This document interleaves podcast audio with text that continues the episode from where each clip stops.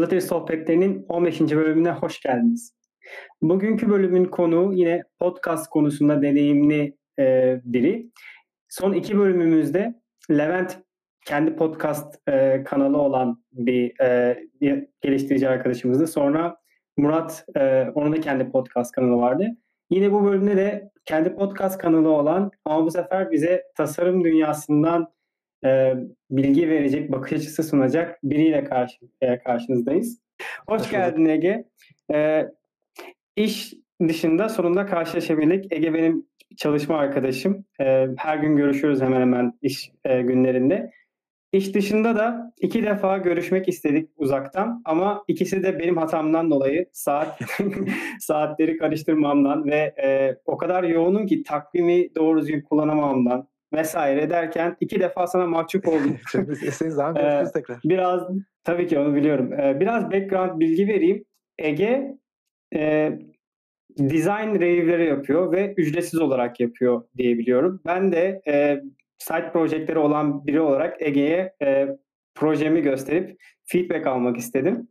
E, Ege ile anlaştık ama iki defa da buluşamadık. Ege istersen e, bundan sen bahsedebilir misin? Nasıl bir şey? Tabii hemen. Ne yapıyorsun? Hemen bahsedeyim kısaca. Ee, ben ben de tasarımcıyım bu arada. Tasarımcı olarak çalışıyorum. Birlikte Volt'ta çalışıyoruz. Ee, Berlin'deyim. Berlin'de yaşıyorum. Ben daha önce bir, bir sürü farklı ülkede e, bulundum, yaşadım. E, bu şimdi podcast yaptığımız podcast'te tasarım e, tasarım sohbetleriyle ilgili ayrı bir podcast e, ben de yapıyorum ama onun dışında e, bir yandan da mümkün olduğunca insanlara tasarımla ilgili yardım etmeye çalışıyorum. O tasarım e, gözden geçirme olur, tasarımla ilgili bilgilendirme olur, teorik pratik bilgi e, yardımcılığı olur. Tasarıma başlamak isteyen başlayıp e, kendini nasıl geliştireceğini daha henüz e, keşfedememiş olan ya da tasarımda ileri seviyeye gelip farklı soruları olan herkes e, istedikleri gibi gelebilirler. E, güzel, güzel geçiyor şimdilik.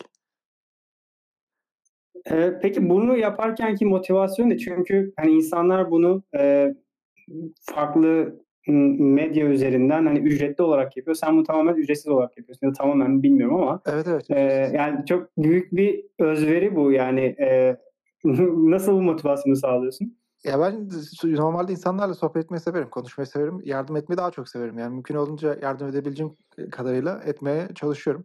Özellikle ücretsiz. Çünkü daha yani çok daha ücreti karşılayamayacak olan, sorusu olan çok insan oluyor. Onlara e, ulaşmak çok daha önemli. Yardım edebilmek çok daha önemli. E, ücretli olmasının bir avantajı oluyor. Mesela ücretsiz olursa insanlar bazen çok umursamayabiliyorlar. Ücreti olduklarında ufak bir para bile verseler o zamanlar daha e, daha önemseyebiliyorlar. Onun tek bir avantajı o. Ama onun dışında öyle para kazanmak gibi bir avantajı yok tabii. Biliyor musun ben de aynı şeyi düşünüyorum. Hatta seni iki defa böyle hani sözleşmemize rağmen gelemedim ya etkinliğe dedim hani ya Ege bence bunu paralı yapsaydı ya falan. yani öyle de oluyor mu hani benim gibi böyle zamanı kaçıranlar? Oluyor oluyor. Bayağı oluyor. ya ben çok mahcup oldum gerçekten. Yani özellikle hani bunu senin böyle tamamen içinden geldiği için yardım etmek için e, yaptığını biliyorum. Neyse tamam çok fazla o konuya girmeyelim. e, evet şimdi sana aslında e, şunu soracağım. E, çünkü biz Flutter programı yapıyoruz ve genelde bizi dinleyenler yazılımcı oluyor. Şimdi biz Flutter yaparken hem Android hem iOS yapıp e, teknoloji anlamında bir komple bir product verebiliyoruz. Bir ürün ortaya çıkarabiliyoruz. Bu bizi biraz daha e, heveslendiriyor ve bu işin hani business'ını ownership'ine taşıyor. Yani bir Flutter developer olarak yola çıkınca sonuçta bir ürünün var ortada. Bir bakıyorsun ki e, kendin designer'ı olmuşsun bu işin, marketing yapanı olmuşsun, CTO'su, CEO'su, CI/CD, işte e, DevOps'u her şeyi sen olmuşsun. E, design bunun e, neresinde ve developer'dan designer olur mu? Develop, designer da yani şimdi o da ya sen tasarımcı kelimesini çok kullanıyorsun. Şu soruyu ikiye bölelim. Önce tasarımcı ile designer arasındaki farka dönelim, e, başlayalım. Sonrasında da developerların e, tasarımcılık sürecinde nasıl ilerleyebileceğini konuşalım. Ee, tabii tabii. Yani aslında yani designerla tasarımcı aynı şey. Birisi İngilizce, diğeri Türkçe. Bir fark yok. Ee, e, ama sen Türkçe olarak designer yazılmasına karşısın.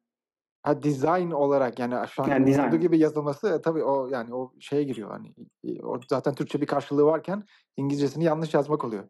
Mesela sana ben design sistemi dediğimde sen o ne abi tasarım sistemi demiştin.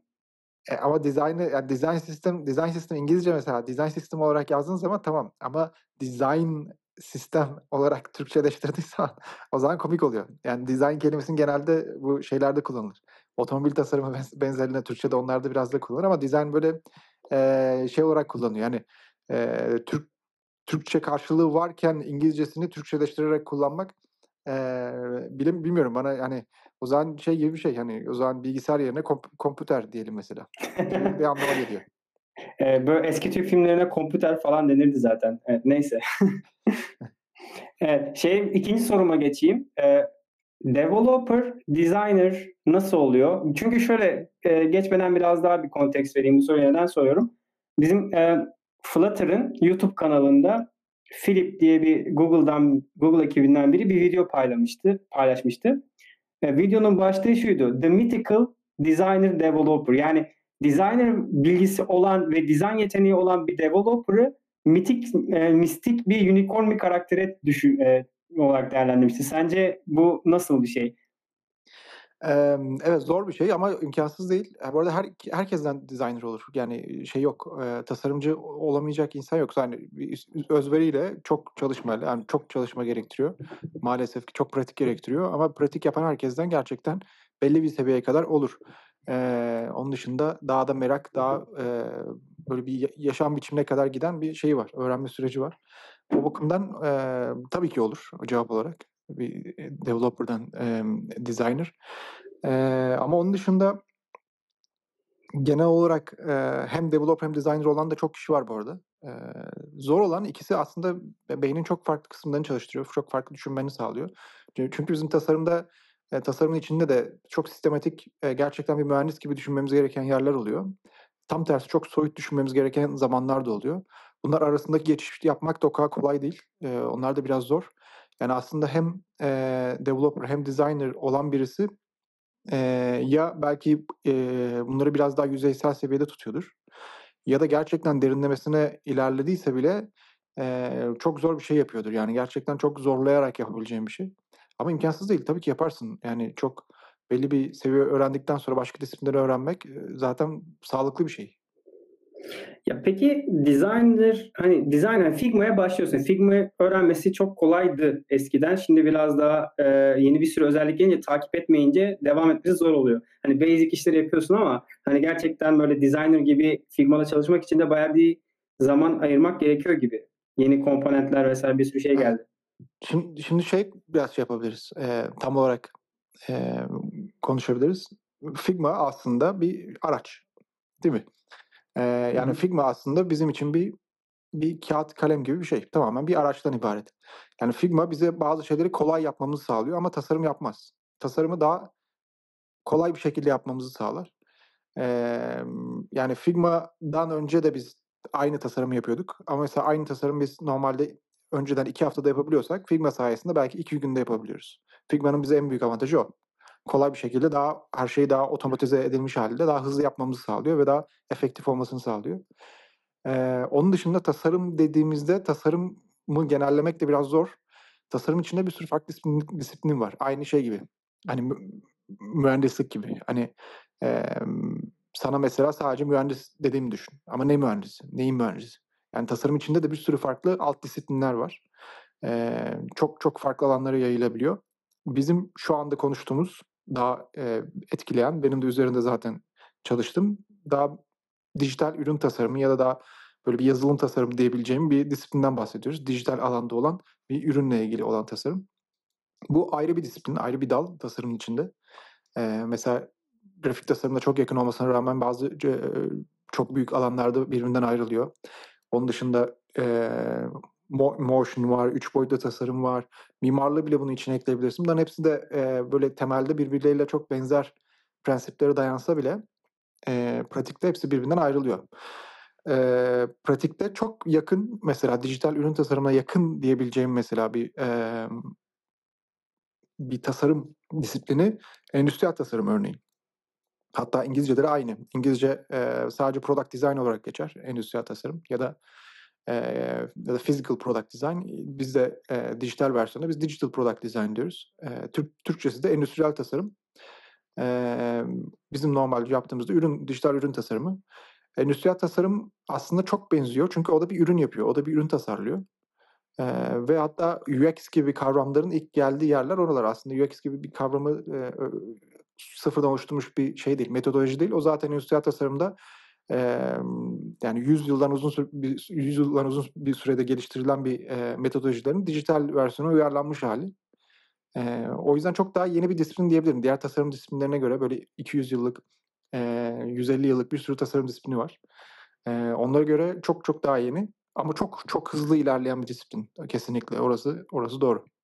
Ben 2006 yılında üniversitede baş işte e, seçenekleri yaparken, tercih yaparken endüstri ürünleri tasarımı vardı. Ve evet, bunu ben böyle evet, lisede ben işte benim kafamda hani endüstri ürünleri tasarım deyince bir makine mühendisi gibi bir şey sanıyordum. Yani çünkü hani bir yana dijital product var. Bunu birebir şey yapınca endüstri ürünleri tasarımı çok fazla o zamanlar ne olduğunu anlayamamıştım. Ama şimdi düşününce gerçekten çok cool gözüküyor. Ben zaten designerları her zaman cool bulurum. Çünkü meslek hayatım boyunca çalıştığım bütün designerlar ya bir tanesi mi şaşmaz? Hepsi acayip cool insanlardı ya. Bu design herhalde fakültede okurken mi yapıyorum? Ne yapıyorsunuz bilmiyorum ama yani güzel ya. Seviyorum. Designer kafasını çok seviyorum. Şimdi bu Figma e, sizin alanın böyle şeyi mi oldu? Hani design deyince Figma, tasarım deyince Figma. Yani e, ya Figma evet. Figma o kadar hızlı ilerledi ve o kadar iyi bir şekilde çözdü ki bizim problemlerimiz. Yani şey gibi bir şey yani bizim işimiz dijital e, dünyada problem çözmek ya. E, o problem çözenlerin hepsini bir araya getirip kendi problemlerini çözdüğünü düşün. Yani zaten zaten işi bu olanların işi bu olanları kolaylaştırmaya çalışmasından dolayı çok aşırı derecede kolay bir şey, e, çok efektif bir ürün ortaya çıktı. E, mesela aynı düzeyde bir ürün mesela şeyde yok. Üç boyutlu tasarım için olan bir ürün yok. Ya da bir grafik tasarım için bile şu anda öyle bir ürün yok. E, belki de en başta bunun e, Figma birlikte dijital ürün tasarımıyla çıkmasının sebebi gene bu işi yapanların bununla ekstra bir hani tutkuyla e, uğraşmaları olabilir. E, o yüzden o, o, o biraz ilginç. E, o çok hızlı ilerledi. Daha önce Figma'dan önce de Sketch kullanıyorduk. Sketch'ten önce de e, Photoshop kullanıyorduk. Bir sürü farklı şeyler vardı. Hatta bazı insanlar hiç hiçbir araç kullanmadan doğrudan e, HTML, CSS'de bile tasarlamaya başladı. Dreamworks mü? Neydi? Dreamworld muydu? Dream, Dreamweaver mıydı? Öyle bir şeyler de vardı. Dreamweaver var. Dreamweaver'ın yanında file, e, şeyler var. Evet. File'lı bir şey vardı. Hatırlıyorum Adobe'den. Ben öyle bir şey geliştirmiştim. Çıktısını direkt web sitesi olarak veriyordu. Flash var. Neyse. Mesela. Ben Flash'la da bayağı, bayağı uğraşmıştım zamanla. Evet. Bir de Zeppelin diye bir şey var. Türk galiba ama değil mi Zeppelin? Türk mü derken Türk ürünü. Yerli milli. Evet. Zeppelin e, işte şey zamanlarında çıktı. Daha bu Zeppelin daha biz Photoshop kullanıyorken çıktı. Bu arada Photoshop kullanmamızın sebebi de e, şimdi Adobe ürünlerinde bir sürü farklı şeyleri var. Aslında mesela benim en çok en iyisi belki de aralarında en iyi çalışan InDesign'dır mesela. InDesign ya da Illustrator da çok iyidir. Onları kullanamazsın mesela. Çünkü onlar vektör bazlı programlar. E, yani orada bir e, 10 santimlik bir şey de yapsan 100 metrelik bir şey de yapsan hepsi hiç değişmeden büyütüp küçültebilirsin vektör bazlı olduğu için. Ama Photoshop piksel bazlı. Piksel bazlı olduğu için dijital bir şey yapmaya daha uygun. Çünkü dijital her şey piksel bazlı oluyor. O yüzden biz Photoshop'ta yapıyorduk tasarımları ki Photoshop özel, özelliği tasarım değildir. Fotoğraf editlemedir yani asıl özelliği. O ona bir şekilde devşirerek yap, yapmaya başladık. Orada Sketch çok büyük bir atılım yapmıştı. Sketch ilk Figma'nın ilk öncesi. öncesi. Ee, ama kendini Figma kadar hızlı geliştiremedi ve o zamanlarda da mesela Zeppelin şeydi. Zeppelin sadece e, designer, developer, handover aracıydı. Evet.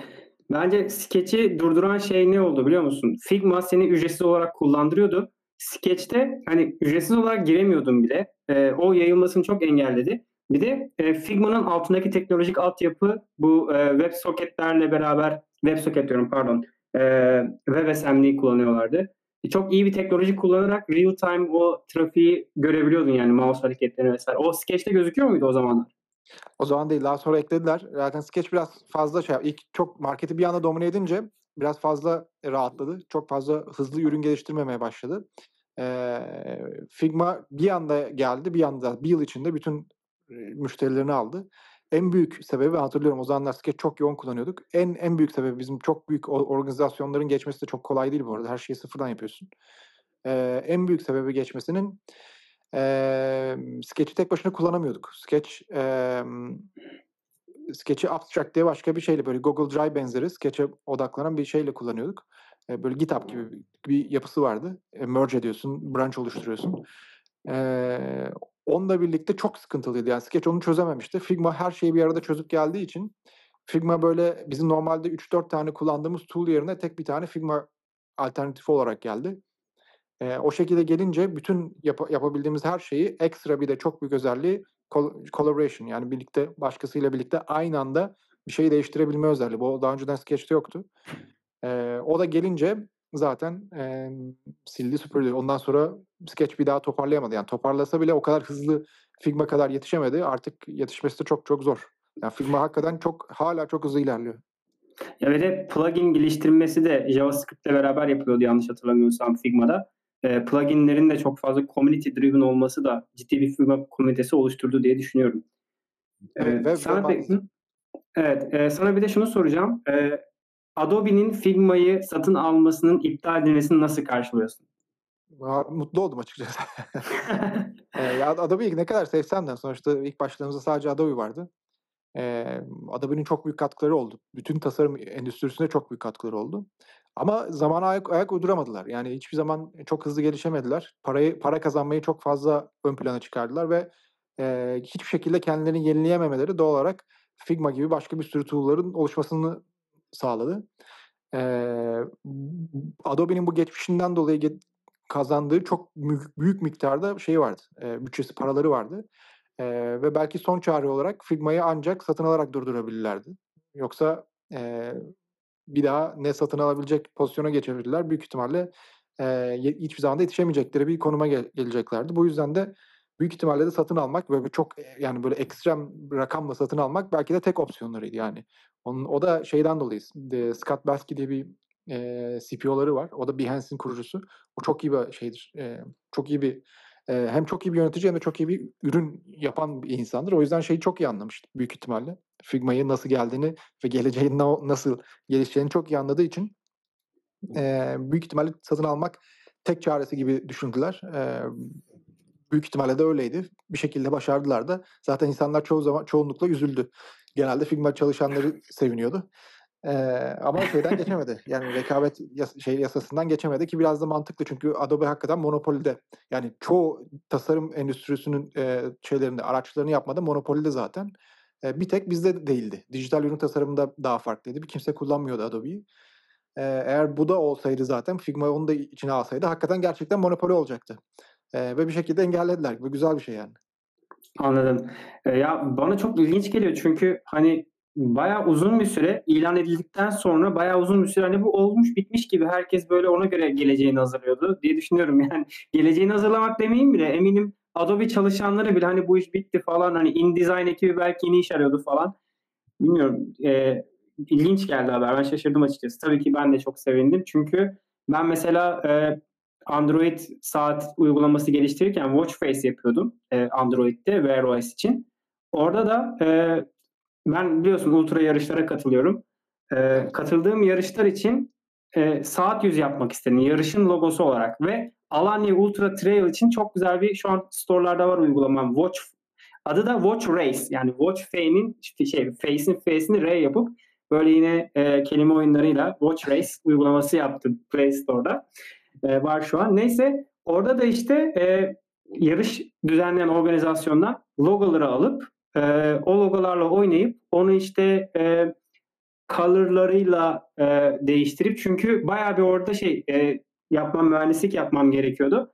Çünkü saatin e, iki tane modu var. Bir saat aktifken yüksek enerji harcadığı Android Wear OS'inin çalıştığı bir e, şey modu e, in, e, interaktif olan bir mod işte. Bir de saat kolundayken ambiyans modu var. Ambiyant modu. Orada da e, düşük enerji harcayan operating system çalışıyor. Ve orada da color paleti çok kısıtlı. 16 tane renk seçebiliyordun ve e, blue işte RBG'den, red, blue, green'den mesela red'den 0 ile 255 arasında 6 tane rakam. Green'den de 6 tane rakam, Blue'dan da 3 ve 4 tane rakam seçebiliyordun. Yani bunları birleştirip renk oluşturuyordun ve logoya en yakın bu RGB kanalından piksel piksel bir yakınlaştırma falan yapıyordun. Şu an çok neden girdim bu konuya bilmiyorum ama yani şunu, şunu şuna bağlamak istiyorum. Hani ben de e, sonuçta bana logo geldiği zaman senin dediğin gibi bu raster yani piksel piksel incelemem için ya Photoshop kullanmam gerekiyordu ya da GIMP. Yani Photoshop'la da verecek param yani çünkü yıllık kalıyor değil mi? Photoshop'a aylık bağlanamıyorsun galiba. Var mı öyle bir şey? Ee, şu anda aylık oldu. Ee, ama önceden önceden yıllığı da geçtim. Ee, önceden uygulamayı satın alman gerekiyordu ve çok yüksek rakamlardı. Özellikle daha ben üniversitedeyken o zamanlarda hep daha Creative Cloud yokken, Cloud sisteme geçmemişken e, işte o zamanlar biz Photoshop'u yani hiç etrafında para ödeyip de kullanan yoktu. Anca böyle denetim altındaki böyle reklam ajansları gibi yerler anca kullanıyordu. Onlar kullanmak zorunda olduğu için. Çünkü çok Ya da crack. e, herkes öyle kullanıyordu. Çünkü çok ekstrem rakam. Yani bir öğrencinin alabileceği rakamlar değildi yani. Ve sadece Evet. bir tanesi için. Gelecek yılda yenisi çıkıyor. Onu da satın almanı bekliyor. Yani çok mantıklı değil. Evet. Ya işte neyse oradan e, GIMP e, işte e, denedim. Sonrasında e, baktım bunlar gerçekten çok zor ya. Bu ne biçim UI ya? yani Photoshop'un da GIMP'in de UI'yi anlaması ne kadar zor ya. Figma çok kolay kalıyor bunlar karşılık yani. Evet. Ya o ona alışınca aslında o kadar da şey değil. Çok karmaşık ama alışınca gerçekten ona şey yapıyorsun. Alışıyorsun. Zaten problem o. İnsanların çok uzun yıllardır, onlarca yıldır o o programa çok alıştığından dolayı çok kolay değil değiştirmeleri. Çok fazla şey var. Biraz biraz kendi em, şeyde yani as- nasıl uçak havalandıktan sonra içindeki em, koltuk takımı değiştiremezsin de havalanmadan önce değiştirmen lazım. O da onun gibi. Aslında bu diğer çoğu üründe de benzer. Çoğu dijital üründe aynıdır yani. Mesela bizim hı. çalıştığımız ürünler de benzer. Hiç daha önce hiç e, dışarıya açmadığımız bir ürünü değiştirmesi çok kolay ama bir ürün artık böyle 1 milyon, 2 milyon, 10 milyon kişi kullandıktan sonra çok da kolay değil onu değiştirmek. Aynısı Photoshop için de geçerli ki çok daha e, böyle power user diyeceğimiz insanların kullandığı bir e, araç. Ya insanlar duygusal bağ oluşturuyor herhalde. Çünkü özellikle yaş almış Photoshop kullanıcıları hani yıllar önce neyse hala aynı duyguyla aynı şeylerle kullanıyordu diye düşünüyorum ben. Benim beraber çalıştığım biraz e, yaşanmış bir designer vardı. Bana Photoshop öğretiyordu. Böyle yani Photoshop'u böyle hani derler bisiklet sürmek gibi bir şey yani. Adam her şeyle hızlı bir şekilde bir şeyler yapıyordu orada gözümün önünde. Ben böyle kalıyordum yani. Ne yaptın sen? Evet, Evet. evet, evet. Ama aslında hızlı yapmak da çok şey bir şey değil. Hani iyi, çok ila hani iyi bir şey değil ama hani özellikle yani birisi yanındayken de hızlı birisi, birisinin bir şeyler hızlı yapmak hani sanki iyi bildiğinde gösteriyor gibi gösterebilirsin. Çok böyle çok detaylı bir şey yani. Photoshop'ta sadece fotoğrafın yanında eee, çok ciddi hani sanat eserleri yapanlar var. Çok eee, ciddi illüstrasyonlar yapanlar var. Photoshop hakikaten çok ilginç bir program. İçinde yani yüzlerce farklı şey yapabileceğin eee, hakikaten e, değiştirmesi, ellemesi gel- ve geliştirmesi çok zor bir ürün as- açıkçası. Ben Photoshop'ta çalışmak istemezdim. Photoshop'ta bir şey yapmak için. Eee, onun onu sıfırdan yapmak da büyük ihtimalle de çok zordur tahmin edebiliyorum ama imkansız değil. Eee Evet. işte o konuda biraz daha geride kalıyorlar ki şey de yok bu arada. Photoshop'un alternatifi çok az var yani. Böyle Photoshop kadar iyi yapabilecek bir ürün de hiç çıkmadı. Eee, herkes bir yandan da onu şeyden bekliyor. Figma'dan bekliyor. Figma'dan başka ürünler çıkarmasını. Ya evet ya Figma sonuç sence bu e, raster dediğimiz piksel piksel olaya girecek mi? Aa, bilmiyorum şu anda eee Figma'nın biraz başarısının sırrı eee, odaklanması aslında. Başka şeyleri yapmaması.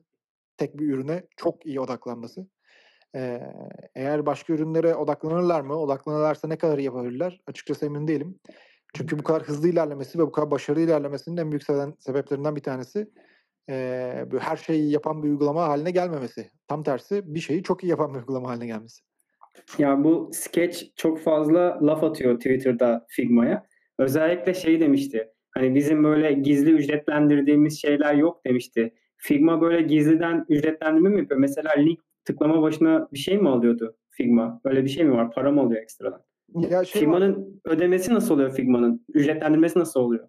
Onu onu değiştirdiler. Eee, onu bilerek yap, yapmamışlar burada. O da ba- bazı bazı şirketler de şey yapabiliyorlar. Çünkü çok hızlı büyüdüğü için bu tarz özellikle ödemeyle ilgili sistemleri alt, eee, altyapısını çok iyi kuramayabiliyorlar. özellikle bunun deneyim kısmını çok iyi kuramayabiliyorlar. O da daha ilk o aşamasındaydı. Yani normalde şey basın e, kullanıcı bazına para ödüyorsun. E, diyelim ki 100 100 tane kullanıcın var. 100 kişilik ödüyorsun. E, ama sen mesela başka insanlarla paylaşa paylaşa o kullanıcıyı arttırabiliyorsun. O kullanıcı öyle şey değil. E, kilitli değil yani. O kullanıcıyı sen davet ettiğin insan başına aktarabiliyorsun ve tasarımcılar farklı product manager'ları, engineer'ları, başkalarını e, böyle edit right'ları vere vere sen o 100 kişi 1000 kişi haline getirebiliyorsun kimsenin farkında varmadan. Hmm. Bu durumda evet. bir anda fatura geldiği zaman bir anda 1000 kişilik fatura geliyor.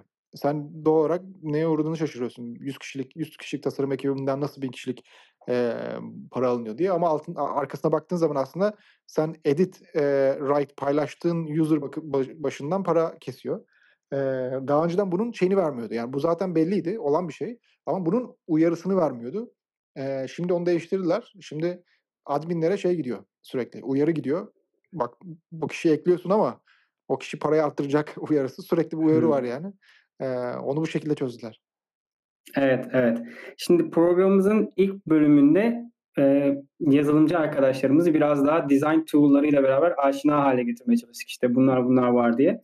Şimdi biraz daha şeye geçmek istiyorum. Yine yazılımcı gözünden Figma'ya geçmek istiyorum. Şimdi ben biraz şanslıyım çünkü e, benim işte daha önceki yayınlarda da söyledim. E, partnerim Figma kullanabiliyor ve design gözünü seviyorum yani profesyonel olarak e, hani belki daha fazla deneyim ve daha iyi şeyler yapıyor. Şu anki hali bile beni çok mutlu ediyor. Benden daha iyi yapıyor sonuçta. E, ben konferanslara gittiğimde hep bana şey geliyor. E, hani ürünler yapıyorsun, bu ürünleri anlatıyorsun sunum olarak. Peki bunun dizaynını da nasıl yapacağımızı anlatabilir misin diye sorular geliyor.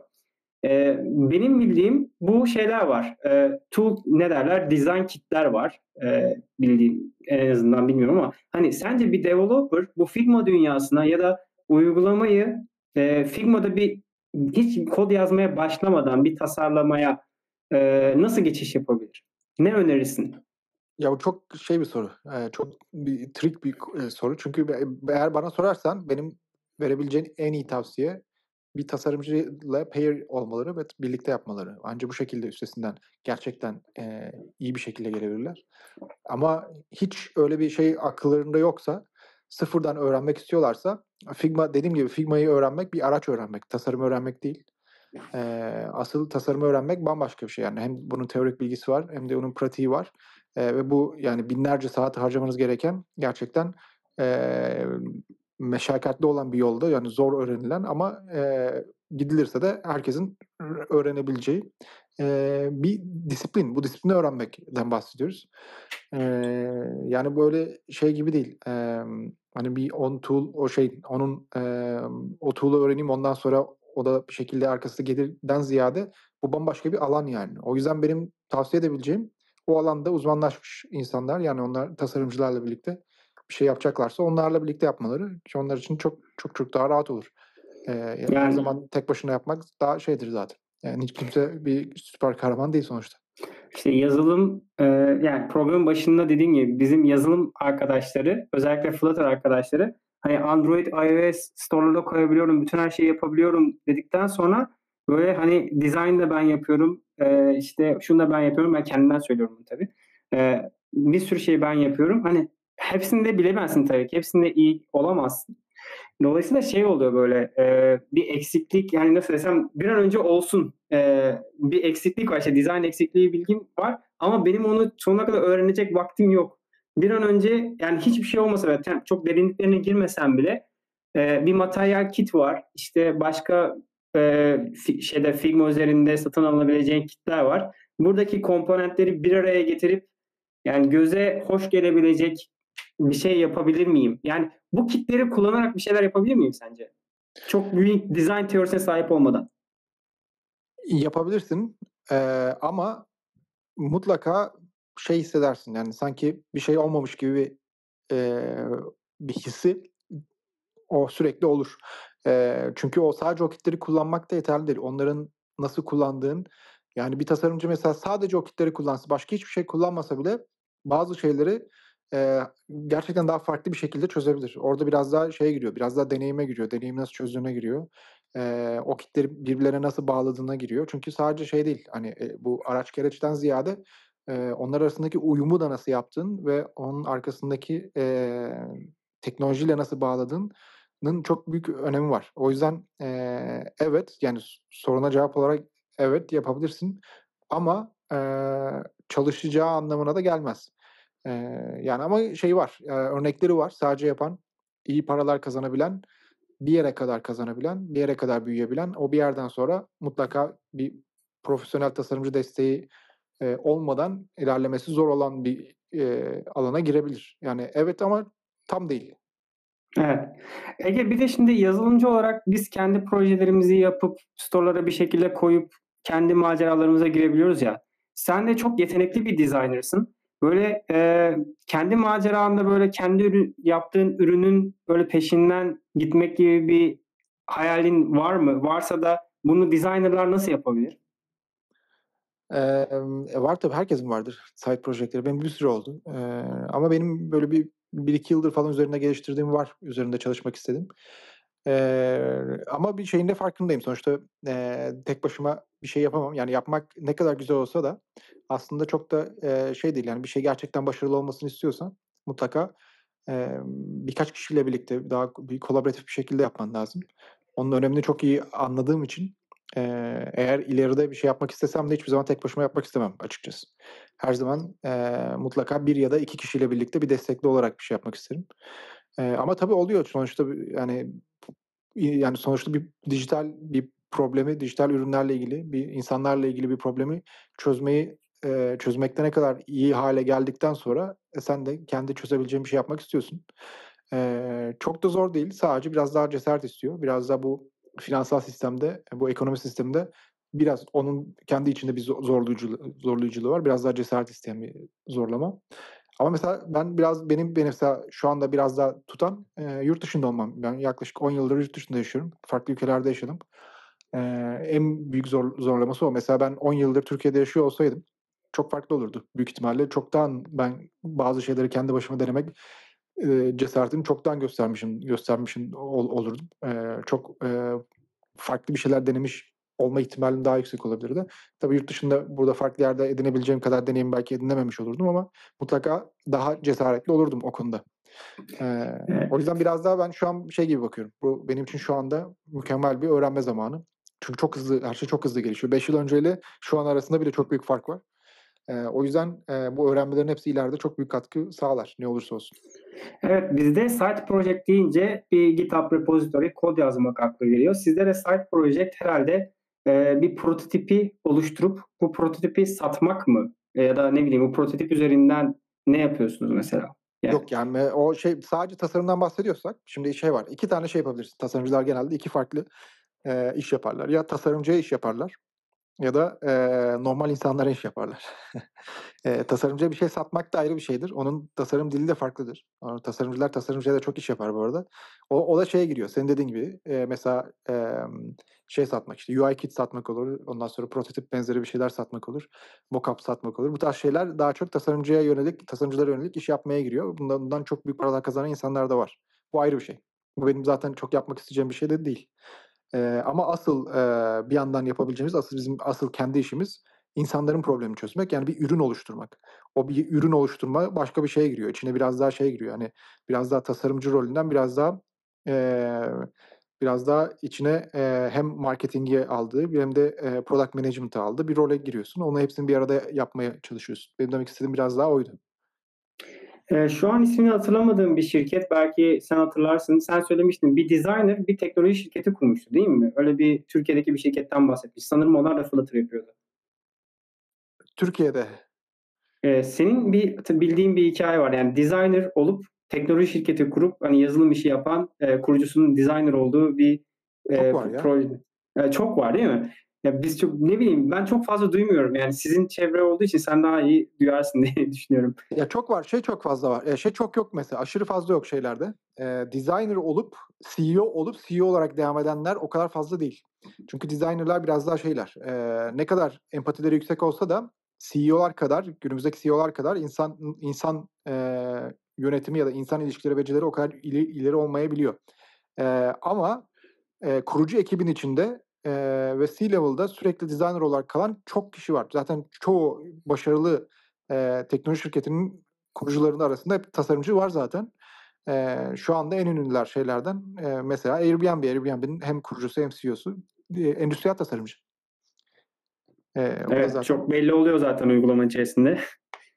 Eee, yani en başından beri şey yapıyorlar, hani, eee, en başından beri tasarımı çok önemsiyorlar ama tasarımı önemsemenin yanında, eee, iyi tasarımcıyı da en başından beri içeri aldıkları için içerideki tasarım kültürü çok ileri. Zaten problem o. Yani içinde hiç tasarım kurucu ekibi içinde hiç tasarımcısı olmayan ve içeridekilerin tasarımda bilgisi tasarım bilgisi çok zayıf olan bir, eee, ekip içerisinde büyük ihtimalle ilk alacakları tasarımcı ya da ilk alacakları bir tasarım liderinin kalitesi de düşük oluyor genelde. Çünkü Evet. çünkü onu anlayamıyorlar, eee, ve düşük seviyede bir lider alırlarsa o düşük seviyedeki lider daha da düşük seviyedeki tasarımcılar almaya devam ediyor. Böylece içerideki tasarım kültürü git gittikçe daha kötü hâle geliyor. Ama, eee, içeride o işi zaten çok iyi bilen birisi varsa en başından çok iyi bir, s kültür, iyi bir sistem oluşturabiliyorsun ki eğer de ürün de kendi şirket zaten çok iyi gidiyorsa onun etkisiyle birlikte zaten böyle, eee, 10x 100x bir şekilde ilerler. Bu biraz daha bu yani bu sadece tasarım değil, diğer alanlar için de geçerli. Peki tasarımcılar, eee, kendilerini mesela, hani, işte, bizim yazılım camiasında çok fazla, işte, junior, mid, eee, senior gibi şeyler var. Tasarımda tasarımcının bu, eee, deneyimini ya da bir title'ını belirleyen neler oluyor? Bizde mesela yazılımda şey oluyor, işte, bir projeyi alıp tek başına götürüyorsan eğer, sorumluluğunu tek başına yapıyorsan senior'sın deniyor. Bunun yazılım karşı dizayn karşılığı nedir? Evet, ya, aslında siz de aslında bir konuda çok şanslısınız. Çünkü yazılımcılar bir arada çok daha fazla çalışıyorlar. Daha bir arada çalışmaya daha zorlanıyorlar, daha kolaboratif çalışıyorlar. Eee, eskiden tasarımcılar da öyle çalışıyordu. Eskiden daha çok junior o yüzden biz görüyorduk. Yani biz senior'larla junior'lar daha yoğun birlikte çalışıyorlardı. Artık durum öyle değil.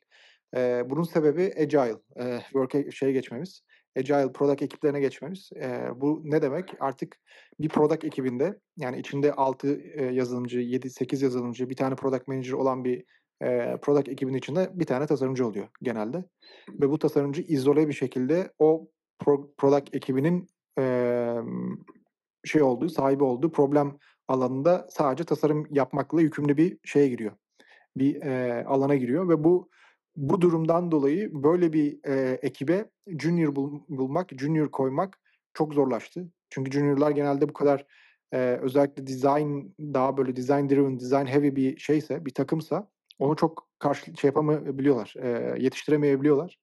Eee, maalesef ki bu yüzden büyük teknoloji şirketlerinde, başarılı teknoloji şirketlerinde junior sayısı çok çok az. Biz bunu bir yerden çözmeye çalışıyoruz ama yani junior'ları alabileceğimiz yer de gerçekten çok kısıtlı oluyor.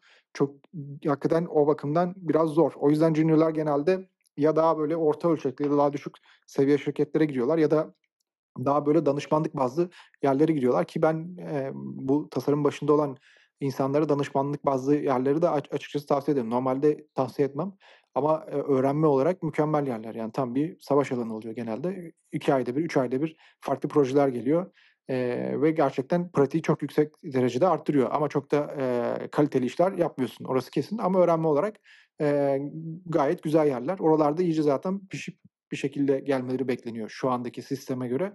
Eee, ama bu dediğim gibi bu şu anki ürün ekipleri içindeki sistemin maalesef kurbanı junior'lar tasarım alanında. Ya, özellikle scaling şirketlerinde, şu an içerisinde çalıştığımız şirket için söylüyorum, yani benim 3'üncü yılım olacak. 3 yıl boyunca çalıştığım bütün designer'lar hiçbir şeye yetişemiyordu. Büyüyen şirketlerde designer hep açık galiba. Eee, yani değişiyor. Şeyden göre, şirketten şirkete göre değişiyor ama işte şey oldu, yani normalde bu arada şey de açık olmasının sebebi de gerçekten tasarımcı olmak şey değil, kolay değil. Çünkü daha böyle bir disiplin yoktu. Yani çok yeni bir disiplin. Herkes şu anki disiplindeki insanlarla konuştuğun zaman yarısı, eee, üniversite bile okumamış. Yani bırak üniversitede farklı bir bölüm oku okumayı, üniversite bile okumamış lise mezunu çok başarılı tasarımcılar var mesela. Çünkü insanlar kendi kendini geliştirerek gelebildikleri bir yer. Üniversitede bunun benzeri eğitimi veri verilmiyor bile şu anda. Şu an şey yok, yani şu an konuştuğumuz bu tasarım disiplini üniversitede eğitimi yok mesela. O kadar yeni bir disiplinden bahsediyoruz. Eee, çok yeni olduğu için ve diğer tasarım disiplinlerine göre bir anda para kazandırma oranı çok yüksek olduğu için, yani en ufak bir tasarım şeyinde, eee, çözümünde bir anda şirkete çok büyük miktarda paralar kazandırabiliyor bu disiplin. Diğer tasarım disiplinlerinde böyle bir olanak yok. Grafik tasarımda böyle bir olanak yok. Yani var ama bu kadar yüksek seviyede değil. Endüstriyel tasarımda da bu kadar hızlı bir şekilde etki edebileceğin bir alan yok. Bunun sebebinden dolayı bir anda talep çok arttı. Yani inanılmaz düzeyde arttı. Eee, ve bu talebi karşılayabilecek insan yok, eee, dünya çapında. Yani çok çok iyi tasarımcılar da böyle çok, emm, nadir bulunuyor. Onlar da zaten belli seviyeden seviyeden sonra, eee, daha bilindikleri için böyle, eee, daha danışmanlığa dönüyorlar. Daha biraz daha consultancy'ye dönüyorlar. Eee, o yüzden talep olmadığı için, eee, şey çok fazlalaştı. Eee, hem tasarımcıların genel olarak maaşları çok faz eee, a fazla arttı hem de, eee, buna uygun şey, eee, tasarımcı bulamama problemi de yük yü yükselmeye başladı. Eee, ama genelde bu biraz daha orta seviyelere kaydı. İyi şirketlerde genelde problem olmuyor. İyi şirketlerde özellikle bilinen böyle bir, eee, tüketici bazlı bir, eee, ürün geliştiren şirketler, insanların halk arasındaki insanların da bildiği şirketlerde genelde talep yoğunluğundan dolayı bir şekilde tasarımcıları buluna bulması daha kolay. Evet, eee, bu konuya geleceğim. Ondan önce şunu soracağım. Eee, yani, mesela yapay zekâ, eee, gündeme geliyor. Hemen Türkiye'de yapay ze üniversiteler yapay zekâ bölümü açıyor. İşte, data science popülerleşiyor. Hemen istatistik bölümleri, eee, data science olaylarına falan Bizim Türkiye'de hemen bu fakülteler çok hızlı bir şekilde böyle biraz daha özel üniversiteler de bunu çok fazla yapıyor ama sanırım hâlâ dizayn onu yakalayamadı. Dijital dizayn hâlâ onu yakalayamadı galiba, değil mi? Ya, onun sebepleri var. Bütün dünyada aynı. Sadece bizim Türkiye'de değil. Eee, şu an bütün dünyada tasarım eğitimi biraz problemli. Eee, bunun en büyük sebeplerinden bir tanesi Bu üniversite arada böleceğim. hocalarının Eee, Aalto Üniversitesi mesela Finlandiya'da tasarım olarak girmek inanılmaz zor. Dünyanın herhâlde iyi üniversitelerine tasarım olarak girmek çok zordur herhâlde. Bu konuda özellikle. Emm, nasıl giriyorsun? Valla sanırım, eee, proje falan gösteriyorsun ya. Çok emin değilim. Benim arkadaşlarım var da, eee, oradan, hani, girmelerinin çok zor olduğunu biliyorum en azından. Şimdi zaten şey o, eee, mesela bizdeki problem, mesela Türkiye'deki problem ne Türkiye'deki, eee, Türkiye'de çok iyi tasarım şeyleri var. Çok temel tasarım, eee, eğitimi ve temel tasarım prensiplerini ve temel sanat eğitimini çok iyi veren üniversiteler var. Eee, mesela Mimar Sinan Güzel Sanatlar, Anadolu Güzel Sanatlar, 9 Eylül Güzel Sanatlar bunlar, eee, hepsini saydıklarım genelde güzel sanatlardı, eee, ve bunlarla birlikte, eee, bunların nasıl aldığı problem konusu. Eee, özellikle Türkiye'de dünya dünyada da bunun örnekleri var ama Türkiye'de maalesef ki, eee, çok iyi bir tasarım okuluna girmenin kriteri bir ressamlık seviyesinde iyi derecede çizim yapabilmekten geçiyor. Eee, çizim e çizim sınavıyla alıyorlar. Eee Ne alaka şimdi? Hayır, bizim dijital dizayn konusu da mı dâhil buna? Çizim alıyorlar. Eee, bu normal şeyden bahsediyorum. Grafik tasarım ve diğer sanat, diğer tasarımın diğer disiplinlerinden bahsediyorum. Genelde hepsinde çizim ve benzeri şeylerden Hı oluşan hı. çizimden genelde çizim şeydir. Yani desen dediğimiz kuru kalem çizimi normal sadece, eee, bir tek kalemle yapılan çizim, bir boyama olmayan. Eee, hatta bunun öğrencileri, buna girmek isteyen öğrenciler Ben de öyle girdim bu arada. Ben tasarım eğitimi aldım üniversitede. Ben de çizimle girdim. Eee, bunun öğrencileri, eee, genelde mesela bizim zamanımızda dershaneler vardı hatırlıyorsan. Eee, onlar mesela dershanelere gitmezdi. Onlar tam tersi çizim kurslarına giderlerdi. Çizim atölyelerine giderlerdi ve çizim öğrenirlerdi. Böyle yıllarca çizim öğrenirlerdi ki bu sınavlara girebilsinler diye. Biraz şey gibi, konservatuvar gibi yani, eee, kendi şeyin içinde. Eee, 2'nci bu 1'inci nedeni, eee, mesela aynı zamanda ODTÜ'de mesela endüstriyel tasarım, eee, bölümü var ve sadece şeyle alıyor, puanla alıyor. Çok yüksek puanla alıyor ve mesela o bölüme girenler, çizimden geçmiyorlar. Çizim eğitimi almıyorlar ama o bölümün mezunları gerçekten çok çok iyi tasarımcılar oluyor. Yani bu ne demek? Gerçekten, eee, çok çok iyi tasarımcı olmak için çok iyi bir çizim ya becerin olmanı gerektirmiyor. Bir çizim bilgisi gerekiyor. Evet, 3 boyutlu düşünmek için, anlamak için el el beyin koordinasyonunu ama ressam seviyesinde çizmen gerekmiyor. Eee, bu ODTÜ direkt ODTÜ örneği direkt bunu gösterebiliyor. Eee, maalesef ki öyle bir şey içindeler. Onu değiştirmek de istemiyorlar çünkü gelen öğrencileri kontrol etmek istiyorlar. Rastgele öğrencileri gelmesini istiyorlar. Öyle bir şeydeler. Öyle bir sistem, öyle bir kendi içinde bir, eee, çok iyi bir durumda değil. Bu Türkiye özelinde. Dünyada da bunun örnekleri var. 2'nci en büyük nedeni, eee, öğretmenler, eee, hocalar. Üniversitelerdeki hocalar özellikle, emm, üniversiteden hemen sonra girip, akademisyen olarak girip profesörlüğe kadar sürekli üniversitede kalan insanlar genelde teorik bilgileri çok yoğun olanlar, çok kitap okumuş olan insanlar, tasarımla ilgili de çok yük ileri derecede teorik bilgisi olanlar, eee, ve güzel bir sürü tasarımda da teorik bilgileri de bir sürü akademik yazıları olan insanlar ama pratik becerileri çok düşük olan insanlar olabiliyorlar çoğunlukla. Eee, bu ne demek oluyor? Emm, tasarım demek zaten çoğunlukla pratik demek. Yani tasarımı nasıl geliştirebilirsin? Pratikle geliştirebilirsin. Teorik bilgi olmak zorunda. O temeli oluşturuyor ama teorik bilgi ancak pratikte senin daha hızlı ilerlemeni de sağlar. Yani teorikle besleyerek pratikle geliştirebilirsin. Problem bu. Yani buradaki hocalar aslında, emm, tasarım bilgilerinde biraz şey olabiliyor, daha biraz geride kalmış olabiliyorlar. O yüzden ürün özellikle dijital ürün tasarımını çok daha anlayamamış olma ihtimalleri çok yüksek. Bütün dünya çapında sadece Türkiye'de değil, ben bunu her yerde gördüm. Eee, bu ondis eee, ODTÜ endüstri ürünleri tasarımı bitirenler product manager mı oluyor, designer mı oluyor? Yani, eee, ikisine de Endüstriyel tasarımcı gidebiliyorlar mı? Endüstriyel Endüstriyel. Peki bu bizim takımlardaki karşılığı ne oluyor? Product manager mı oluyor yani? Yok, endüstriyel tasarım normal tasarımcı oluyor. Yani, eee, tasarımcı olarak mezun oluyorlar ama fiziksel ürün yapıyorlar. Mesela diş fırçası Anladım. tasarlıyorlar. Mesela süpürge tasarlıyorlar. Şimdi bir product lead bir de engineering lead var ya takımlarda.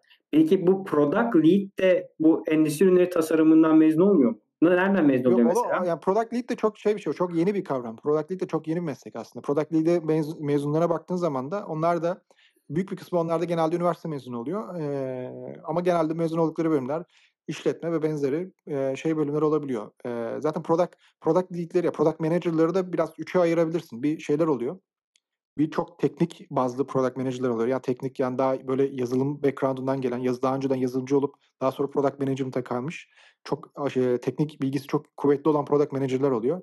Onun dışında daha önceden tasarımcı olanlar oluyor. Tasarımcı olup tasarımdan product manager'a kaymış olanlar oluyor. Onlar daha çok, eee, daha çok böyle, eee, kullanıcıları anlama, daha empati becerileri daha yüksek oluyor. Eee, 3'üncüsü de on genelde şeyler oluyor. Daha böyle, eee, iş modeli odaklı, emm, business odaklı, daha daha böyle, eee, daha çok işletme gibi bölümlerden mezun olmuş, doğrudan sadece product manager'lık yapmış ya da bir şekilde product manager'lığa kaymış. Proje menajer eee, proje yönetiminden başka bir şeylerden insanlar olabiliyor. Proje product manager'lık da bu arada onun bir onun da bir bölümü yok. Onun da bir, eee, üniversitede eğ eğitim yok bildiğim kadarıyla, eee, özellikle Türkiye'de. Eee, o da çünkü çok yeni bir disiplin. O da çok yeni bir disiplin. E, nasıl peki insanlar ben product manager olacağım diyor? Hani gidip direkt, eee, ben hani işe alanlar neye göre alıyor product manager'ı? Eee, deneyime göre alıyorlar ama product manager'ların hepsi genelde şey olur, eee, bir yerde başlayıp product management diye bir şey varmışı iş yerinde keşfederler ve ondan sonra biraz daha ilgileri varsa, o konuda biraz daha şeylerse, daha ona verimlilerse genelde be be benzer şeyler oluyor, kişilikleri benzer oluyor. Daha, eee, daha dominant insanlar oluyor genellikle. Biraz daha, eee, proje yönetimine daha yatkın, insan beceri konuşma becerileri de daha yüksek insanlardan oluşuyor. Eee, bu tarz insanlar biraz daha yatkısı olanlar bir şekilde kayıyorlar product management'a. E, çünkü product management'ın da, eee, şeyi çok gayet iyi. Yani, eee, hem getirisi gayet iyi hem, eee, satisfaction'ı kendi içinde gayet, eee, olan bir şey. Ama o da çok şeyde bir arada arada bir yerde. Yani aslında, eee, dediğin gibi şey değil. Eee, böyle, hani, ben bunu okudum, bunu olmak istiyorum, hani, çocukluk hayalim gibi bir şey diyemezsin. Çünkü öyle bir meslek daha önceden de yok. Çok yeni bir meslek. Eee, olan bir şey değil. Daha önceden olan bir, eee, alan değil.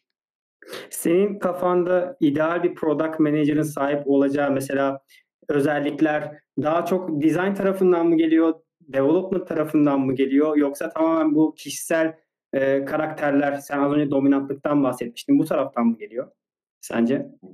Ya, o ta takımdan takıma göre değişir. Emm, mesela çok teknik bir takımın yö yöneticisi çok teknik eee, background'lı bir product manager olması lazım. Emm, eğer yönetecekse bir product manager. Aynı şekilde çok, eee, mesela tüketici odaklı bir ürün geliştiren bir takımına daha, eee, ürün odaklı ya da daha böyle business oriented bir product manager bulabilirsin. O biraz daha şeyine göre değişiyor. Product mana manager'ların kendi içinde de onlar da genelde daha şeyler onlar. Bizim gibi değiller. Biz mesela her şeyde çalışırız. Her vertical'da da çalışırız. Eee, mesela product manager'lar genelde bir şeyde specialize ediyorlar. Genelde ona bakıyorlar bu arada. Eee, onların işe alımları da bu arada çok karmaşık. Her her şeyin kendi, eee, her şirketin kendi product management alma bir yöntemi var ve çoğunluğu da kendi içlerinde de uymuyorlar. Kendi içlerinde de değişebiliyor. Eee, o yüzden çok bir standart yok onlarda. Böyle biraz daha yani durumdan duruma göre çok değişebiliyor ve genelde de bir domainde ilerliyorsa o domain o domainde devam ediyorlar. Mesela bankacılık alanında çalışmış product manager'lar, eee, finansal alanda ya da bankacılık alanında sürekli devam ederler. Onlar mesela e-ticarete çok nadir kayarlar. Onlar arasında o, o domain değişimi daha nadir oluyor onlarda. Bir şeyde uzmanlaşma onların daha çok istedikleri bir şey oluyor. Bize göre. Biz her şeyde çalışırız mesela. Evet. E, bir takımda sence hani büyük şirketler özellikle işte bu hyperscaling dediğimiz çok hızlı büyüyen şirketlerde genelde takımlar çok küçük oluyor değil mi? Hani bizim şu an beraber içinde bulunduğumuz seninle beraber içinde bulunduğumuz takım bile e, işte 5, 6, 7 o civarda küçük takımlar. Burada e, sence ideali bunun nedir? Yani bir designer, bir developer, bir tech lead, bir product lead gibi böyle nedir yani? Neler olmalı? Küçük bir takımda neler olmalı? Ki hangi roller olmalı? Onu ben en iyi şeyde gördüm ya. Onun en iyi framework'ünü biz şeyde yazmıştık. Ee, Klarna içinde görmüştük. Klarna'da yapmıştık ama Klarna'daki de şey değil. E, Klarna'nın kendi geliştirdiği bir şey değil. Onu e, Inspire diye bir bu şey var, kitap var. Biliyor musun? E, Marty Shagan e, onun şey yazdığı e, zaten product içinde çok ünlü bir adam. Onu mesela o daha önceden o kitabı çok sevmişti mesela bizim Klarna'nın yöneticileri. O, o kitabı yazan adamı e, davet edip onunla birlikte tamamen şirketin şeyine özgü, kendi e, prensiplerine özgü bir organizasyon oluşturmuştuk. Ya oluşturmuşlardı daha doğrusu. E, ben organizasyonda 4-5 yıl çalıştım. E, o mesela çok başarılıydı. Mesela bizim kural çok katı kurallarımız olabiliyordu. Örneğin e, bir takımda maksimum 8 kişi olmak zorundaydı. E, bu 8 kişinin nasıl olduğu her takımdan takıma göre değişebiliyordu. Mesela genelde e, bir, bir product manager, e, bir product designer, belki bir analyst, e, ondan sonra bir e, engineering manager, ondan sonra belki 4 ya da 5 tane e, de engineer'den oluşuyordu genelde takımlar. E, ama aynı şekilde bazen şey de olabiliyordu. Sadece mesela engineering manager 7 engineer ya da bir product manager, engineering manager 6 engineer. Hiç tasarımcı yok. Tak yani üründen ürüne göre çok değişebiliyordu. E, ama genelde kuralımız 8'di. 8 sayısını hiçbir zaman geçmiyorduk. Ve bana sorarsan çok başarılıydı. Yani bunun prensibi sadece sayı mı yani olay? Sadece sayıdan ziyade e, çok adaptif olabilmesi. E, aynı şekilde mesela bizim şeyler de mesela muhasebe takım mesela sadece muhasebecilerden oluşuyor ama aynı prensipleri kullanıyor mesela. Aynı ürün takımı ne, gibi. Nedir bu prensipler mesela?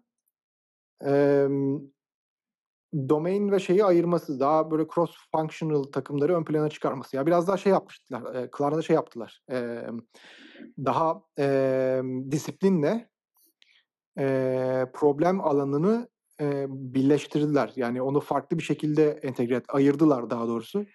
E, tam olarak bizim şu an çalıştığımız gibi aslında. Normalde şirketler bizim çalıştığımız gibi çalışmıyorlar. Ürün ekipleri aslında çok daha iyi, efektif bir şekilde çalışıyor değil mi? Biz şey cross functional olarak çalışıyoruz. Yani birkaç tane disiplin bir arada. Bir, evet yani bir platform takımları var. Yani sadece Android takımı, backend takımı, iOS takımı, bizim gibi feature takımı olanlar da var. Yani e, her takımın içerisinde bir developer, bir işte design, bir iki developer gibi senin dediğin gibi öyle oluyor. Aynen. Evet. Bu mesela aslında bu çok e, nadir olan bir şey. Genel olarak bütün iş iş dünyasına baktığımızda onların yaptığı bütün her şeyi bizdeki bu mentalite, bizdeki bu yapıyı, cross functional yapıyı hepsine uygulamak aslında. Bu çok efektif olmuş mesela.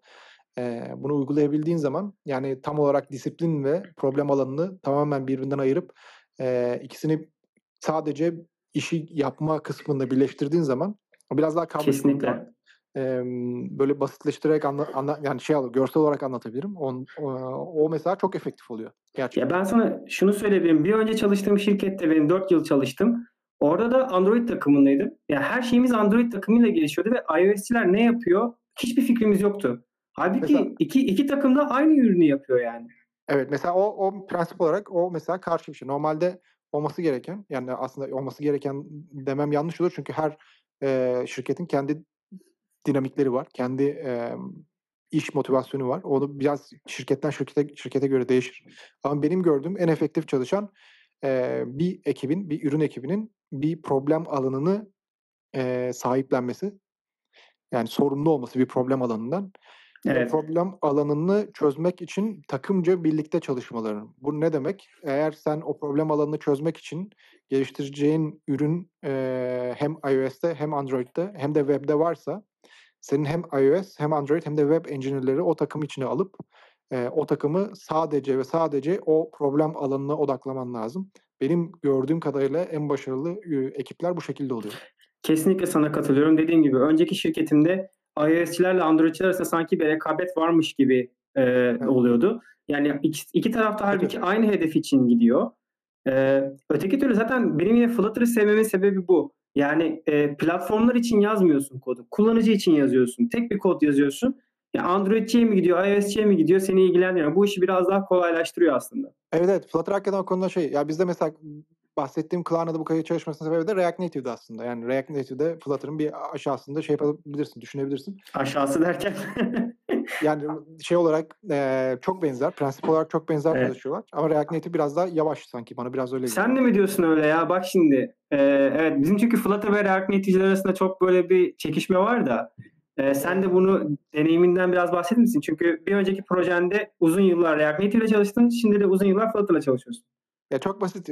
Android'den Klarna'nın uygulamasını kullansınlar gö- görebilirler ne kadar hızlı olabildiklerini. E, iOS konusunda şey mesela React Native biraz daha hızlı ama Android'de çok kötü. Performans bayağı kötü. E, ama iOS'ta bile daha limitli, daha yavaş çalışıyor. Ama belki biz Klarna gibi çok böyle çok ekstrem bir uygulama yaptığımız için de olabilir. E, ama React Native'in avantajı JavaScript'ti. Yani mesela biz şey alıyorduk. E, full stack engineer'ler alıyorduk. E, hem frontend hem de backend JavaScript ile yazılıyordu. E, ve her şey JavaScript'ti ve bizde sadece bütün şirkette sadece bir tane tasarım sistemi vardı. Tasarım kütüphanesi vardı ve bu kütüphane sadece JavaScript komponentlerden oluşuyordu ve her şey JavaScript ilerliyordu. Yani o, o tek avantajı oydu açıkçası. Evet, e, şu anda mesela Dart'ta da backend yazma olayları var ama tabii ki hiçbir zaman bir JavaScript olmayacak gibi duruyor. Olursa bile ilerleyen yıllarda bilmiyorum yani e, ne zaman olur. Ama umarım JavaScript artık biraz e, azalır çünkü JavaScript gerçekten e, birazcık böyle çok esnek bir dil olduğu için çok yanlış kullanılabiliyor. Ama şuna da Ege e, dinleyiciler için bu bilgiyi vermek istiyorum. E, yani biz de mesela şu an Flutter yazıyoruz ama yani Flutter'ı uygulamaya göre değerlendirmemek gerekiyor. Çünkü yani mesela kullandığın bir şu an teknik bir terim vereceğim. Konumuz designer. Design ama state management diye bir konu var mesela. Bunu yanlış yaptığın zaman hani o listede sen scroll yaparken orada bile yavaşlık hissedebiliyorsan bu tamamen onu o state management'ı kuran developer'la alakalı. Yani teknolojileri buna çok fazla hani değerlendirmemek gerekiyor. Çünkü teknoloji sana şunu diyor. Yani biz sana saniyede 120 frame'e çıkabileceğin kadar bir e, algoritmayı geliştiren SDK veriyoruz. Bunu kullanmak senin elinde. Bunu efektif bir şekilde kompleks projelerde kullanmak senin elinde. E, React Native'de de ben senden duymuştum. Klarna'nın çok böyle cambazlık yaptığını e, projelere verebilmek için e, duymuştum. İlla etkili olmuştu o da performansta. Evet ya biz şey yapıyorduk en sonunda biraz daha hibrite geçtik. Mesela bütün nav- navigation tamamen e, native'deydi en son. Daha hızlı çalışması için. Geri kalanlar React Native'deydi. E, öyle bir hibritle işi biraz daha çözebiliyorduk. Ama o da şeyden yani Klarna'nın da çok e, oradaki gerçekten engineering ekibi de çok iyi, çok iyi seviye bir ekipti. Core, core ekipleri falan çok çok iyiydi. Onlar hakikaten e, native ile destekleyip performansı iyi bir şekilde arttırabiliyorlardı. Ama ona rağmen biraz daha sıkıntılıydı. Benim gördüğüm kadar, yani tasarımcı olarak gördüğüm kadarıyla onun dışında neredeyse hiçbir fark yok. Aynı prensipte çalışıyor Flutter ve React Native. E, aralarında hakikaten bir mobil uygulama açısından, geliştirme açısından böyle deneyim olarak çok bir farkını göremiyorum. Ee, Peki Native ile görüyor musun farkları? Ya Native her zaman daha iyi değil mi? Native her zaman daha iyi evet. Bu e, net yani artık. E... Çok net evet. Yani Native e, pahalı, çok pahalı e, ama her zaman daha gerçekten daha hızlı, daha kaliteli ürün geliştirmeni sağlıyor. E, ama Flutter'ın da böyle çok büyük organizasyonlarda gerçekten çok büyük avantajları olabiliyor. Çünkü bana sorarsan e, tasarım olarak sadece tasarım özelinde Flutter'ın ve React Native'in ikisinin bir arada getirdiği en büyük özellik tasarımcıların da çoğu zaman e, çoğunlukla kullandı ama bazı çoğu tasarımcının da haberdar olmadığı aslında bizim Unified Design dediğimiz yani hem iOS'i hem Android'i hem de web'i e, tasarım sistemlerini, tasarımını birleştirerek tek bir şekilde e, tek bir komponent yaratabiliyorsun. Ya Ege tam olarak buna girmek istiyorum ama sen sohbete o kadar doyum olmuyor ki bir saat oldu bile. Ne kadar daha vaktin var? Çünkü ben seninle konuşurum daha uzun. Eğer e, yani eğer uzatmak istiyorsan uza, uzatabiliriz. Söyledim. Harikasın. Çok teşekkür ederim. Çünkü ben sana şimdi bunu soracağım. Ee, Unified Design'ı soracağım. Çünkü e, bazı şirketler şunu tercih ediyor. E, benim iOS uygulamam tamamen iOS'e benzeyecek. Android uygulama tamamen Android'e benzeyecek. iOS versiyonunda Flutter'la bile yazılmış olsa o tab'ler iOS tab'i olacak. O slighted segmented control. E, Android'de de tab'lar olacak mesela. O material designer tab'ları. Sence bu nasıl bir approach? Doğru bir approach mu? Yani eğer native yazıyorsan, native kod native kodlara giriyorsan, bu evet çalışır. Yani bu garantici bir, approach öyle söyleyeyim. Bu garantiyi almak diyebilirim. Eee, şimdi unified tasarımda da, eee, gerçekten birisinde kullanıp diğerisinde çok anlaşılmayacak bir şey yaparsan o zaman da biraz tehlikeye giriyor. Biraz tasarımcının oradaki kalitesi de çok önemli. Eee, ama şimdi şöyle de bir şey var. Biz bunun arka planında mesela material design'ın çoğunlukla nereden geldiğini, nasıl ilerlediğini de biliyoruz. Çoğunlukla iOS'i ve iOS'in benzeri, eee, iOS'in getirdiklerini biraz daha kendilerine benimseterek, biraz daha kopyalarak gelişen bir sistem kendi içinde.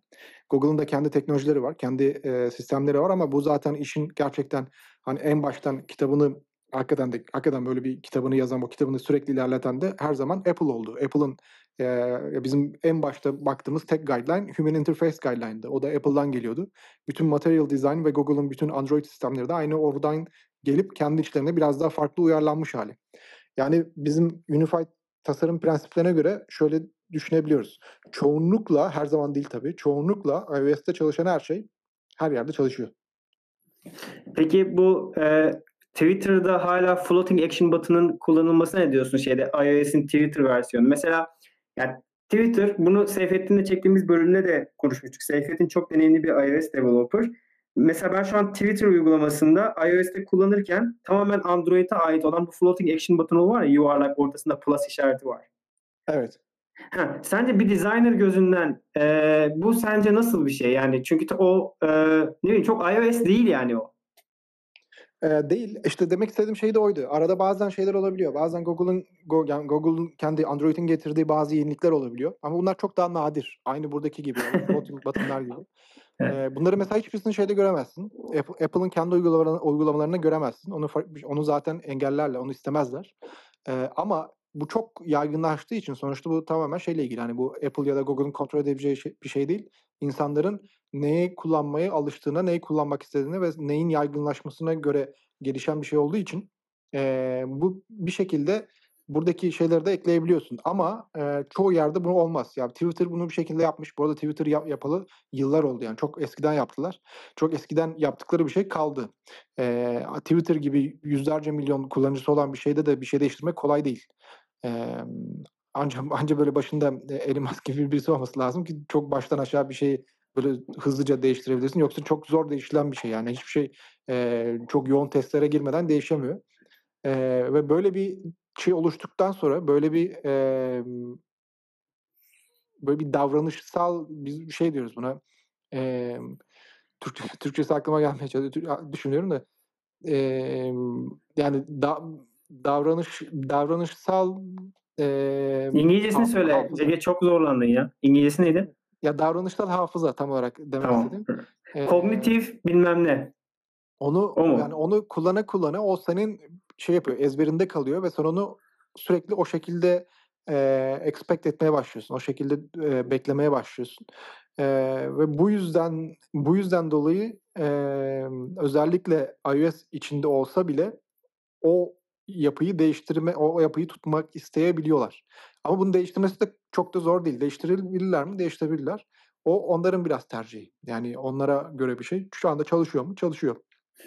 Evet abi ya zaten şu an çalışıyorum. Olay o yani. Kullanıcıya odaklanın yani çok fazla kasıyorlar. Şimdi sana şunu soracağım bir de. Şimdi, eee, materyalde de iOS'te de hani bu uygulamalarda kullanılan komponentler artık net, tamam mı? Artık birçok şeyde parçaları bir araya getiriyorsun. Ama mesela Tinder olayında şu an tabii ben, işte Tinder'ın en son hâlini bilmiyorum. Buradan eşim dinliyorsa yanlış anlamasın ama Tinder'da böyle sağa sola çekme olayı vardı ya. Evet. Eee, yani o mesela çok devrimsel bir şey gibi geldi bana. Hani böyle komponentler, hani hani bizim böyle wow olacağımız dediğimiz bir böyle bir ana komponent sence çıkabilir mi? Yoksa artık bu, eee, uygulamalarda, eee, doygunluğa ulaştı mı? Evet, ya Tinder öyleydi. Pinterest zamanında öyleydi. Ondan sonra TikTok o yeni, eee, şeylerden Ha, evet. Snapchat mesela çok değiştiren Story. kullanımı. Evet, Eee story olayı. Başka ne var böyle ya da ne bileyim böyle ya sanki az geliyor artık. Yani herkes bir materyaldir, işte Apple'dır, aynı şeyleri garantiye alıp ilerliyor yani. Eee, bu bu aslında biraz kopyalamadan ziyade şey gibi düşün zaten, eee, insanların biraz da beklentisi bu yönde. İnsanlar aslında böyle çok insan böyle bir uygulamanın uçup kaçmasını böyle farklı bir şeyler yapmasını da çok istemiyor da zaten. Ama bazen ben zorlanıyorum Ege. Şimdi mesela insight projeklerim oluyor. Hani bir komponent arıyorum. Ya benim bunu yapmam lazım. Ekranda da çok kısıtlı bir alan var. Ya bunu çözecek bir komponent bulamıyorum mesela. Anlatabildim mi? Ve inovasyon gelmiyor yani. Şimdi mesela Vision iOS gelecek. Bakalım orada ne gibi şeyler çıkacak ortaya. Yani kocaman alan var artık orada yani. Evet, evet. O mesela o bambaşka bir şey. Orada mesela ben bir böyle birkaç sormaya çalışıyorum. Onun içinde çalışan arkadaşlarım var Apple içinde. Hiçbir şekilde söylemiyorlar. Çok ciddi tutuyorlar. Eee, ama yani hakikaten görün, göründüğü kadarıyla eee, biraz şeye benziyor. Apple TV'nin şeyine benziyor. Arayüzünü kullanıp onu biraz daha böyle üç boyutlu hale getir, getirmişler. Eee, o hakikaten yeni bir şey. O, o hakikaten yeni bir şey yapıyor, yapıyor ve o mesela Apple, zaten onu genelde Apple çok iyi yapıyor. Olan bir şeyi daha iyi hale getirip daha sisteme oturtma, oturtma kısmı zaten sürekli iyi yaptıkları bir şey. Eee, ama daha bu başlangıç. Her zaman eee, ilk başlangıcı bir şey olur, bir sorunu olur. Başlangıçta kim bakacaklar nasıl kullanıldığına, insanların ne kadar bazı şeyleri yaptıklarına. Ondan sonra onu zamanla optimize ettikten sonra da zaten bütün uygulamalar ona benzer hale gelecek. Eee, ama şu anda göründüğü kadarıyla insanların orada dışarıdan third party uygulama geliştiriciler genelde Apple TV'ye nasıl uygulama geliştiriyorlarsa benzerlerini ona geliştirecekler. Çok büyük bir fark olmayacak. Ama evet yeni şeyler açacaktır. %100 açacaktır. Şimdi o da operatif sistemle alakalı. Benim e, sorum yine dönersem eğer şimdi bu estate diyoruz yani alan yani şey ekrandaki alan çok kısıtlı özellikle cep telefonlarında. Evet. Mesela sen e, bizim günlük hayatta bir problem çözmeye çalışıyorsun. Hiç karşılaşıyor musun ya bunu çözecek bir komponent yok şu an ya diye dediğin anlar oluyor mu? Zaten işim o. Ama sonuçta bizim işte de yani komponentte belirli bir hali hazırda tasarlanmış şeyler var. Sen onu oradan alıp bulmaca gibi yerine koyuyorsun. Ya şimdi Değil mi? şey şey diyebiliriz. Tasarım her tasarımcı e, hem koleksiyonerdir hem de böyle e, pa- parçaları çok iyi birleştirebilen insanlardır genellikle. E, aynı zamanda koleksiyon yapıp ko- koleksiyonlarını kullanmasını da bilirler. E, bu olmak zorunda. E, yani aslında yaptığımız hiçbir şey yeni değil. Bazı şeyler yeni olsa bile çoğu şey yeni değil ama onu nereden neyi alıp hangi parçayı nasıl kullandığını bilmek, onu göstermek zaten zor olan şey o. Eee, zaten asıl şey yapan, en fazla, eee, mental, eee, zorluğu, en fazla mental aktivite oradan geliyor. Eee, o component eğer bir tasarım sistemi kendi içinde yoksa yeni bir component oluşturup onu sistemize etmek, her yere adapte edebilmek zaten, eee, işimiz o. Evet. Eğer onu yapamıyorsam demek ki işimi doğru yapamıyorum demektir. Ama işte orada da şunu söylüyorum ben de sana, yani, ya, yeni bir şey bulmak gerçekten çok zor gibi geliyor. Yani mesela, evet. işte özellikle e, benim eşim işte bir şirkette çalışırken e, şey vardı orada dashboard gösteriyor. Sürekli data göstermen gerekiyor tamam mı? Ya cep telefonlarında table view göstermek, o şeyleri datayı farklı farklı göstermek, grafikler vesaire çok çok zor iş gerçekten. Hani bundan insan kafayı yiyor bazen böyle. Özellikle step by step proseslerin olduğu yerlerde. Evet, aslında bu benim daha çok hoşuma giden bir şey. Çünkü çok limitli alan olduğu için seni daha zorluyor ve ona göre çözmen gerekiyor. Bu neden güzel bir şey? Şu anda çünkü en zoru e, mobil web de değil bir mobil uygulama tasarımı aslında. Şu anda en, tasarımcılar arasında da tasarımcıları da en zorlayan her zaman odur. E, o sistemi kurabiliyorsan e, mesela bir desktop olan bir, bir web sitesini desktopta çalışan web sitesini mobil, mobile uygulamaya özellikle indir, indirmek çok zordur genelde eğer orada başladıysan. Ama mobilde başladı, mobilde çalışan bir e, sistemi e, daha büyütmek ve web sitesine desktop'a uyarlamak çok çok daha kolay. O yüzden Bu yüzden hani, sen hep diyorsun ki mobile first. Evet, e, o o çok önemli. Yani o o her çoğu yer çok iyi çok iyi yapamı, yapamasa bile yani çok bazı şirketler benimsemiyor olabiliyorlar ya da zamanında önemsememiş olabiliyorlar. Onun acısını sonradan çok çok çekerler. Yani o e, şu anki dünyada e, mobile first olmayan hiçbir şey olmaması lazım. Şimdi Mobile First'ü biraz daha açabilir misin? Senin çok sık kullandığın bir şey. E, Mobile First'ten kastın bir projeye başlarken ilk olarak mobil mobil olarak mı düşün diyorsun? E, eskiden öyleydi. Eskiden şey diyorduk. E, bir projeye başlarken bir web sitesine başlayacaksın. E, mesela bir web app yapacaksın. O web app'i ilk e, desktop şeyden değil de bir masaüstü olarak değil de e, onu bir mobil olarak düşün derdik. Artık o onu da onu da geçtik. Artık şey oldu. Hakikaten bir mobil e, mobil uygulama gibi e, düşünüp o mobil uygulamayı mobil web'e çevirip ardından da onu desktop web'e çevirmeye geldi durum. Eee, şu anda artık, hani, mob çünkü en zorlayanlar şu anda bir, eee, çünkü kendi şey içinde olduğu için dar alandaki darlığından ve alandaki yapılabileceklerin, emm, daha böyle limitli olduğundan dolayı bizi en zorlayan genelde mobil uygulamalar. Mobil uygulama içinde olan şeyler.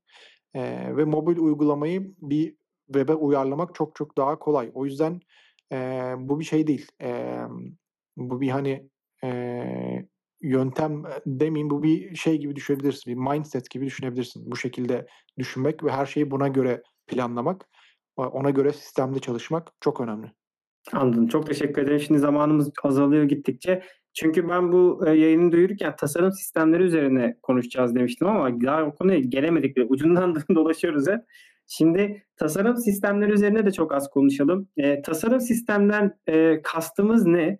Ve, eee, bu, eee, yani tasarım sistemi olmayan bir uygulamada çalıştın mı, eee, kariyerinde? Ne gibi dezavantajları oluyor? Ya, tasarım sistemi, tamamen bir araç gereç gibi düşünebilirsin. Emm, olan bir araç gereci yeniden kullanıp başka yerde kullanma. Eee, aslında şeyde çok benzer. Eee, normal frame engine şeydeki developer'ların fra framework'lerine biraz daha benzer. Onun içindeki kütüphaneler zaten birlikte olan kütüphaneler.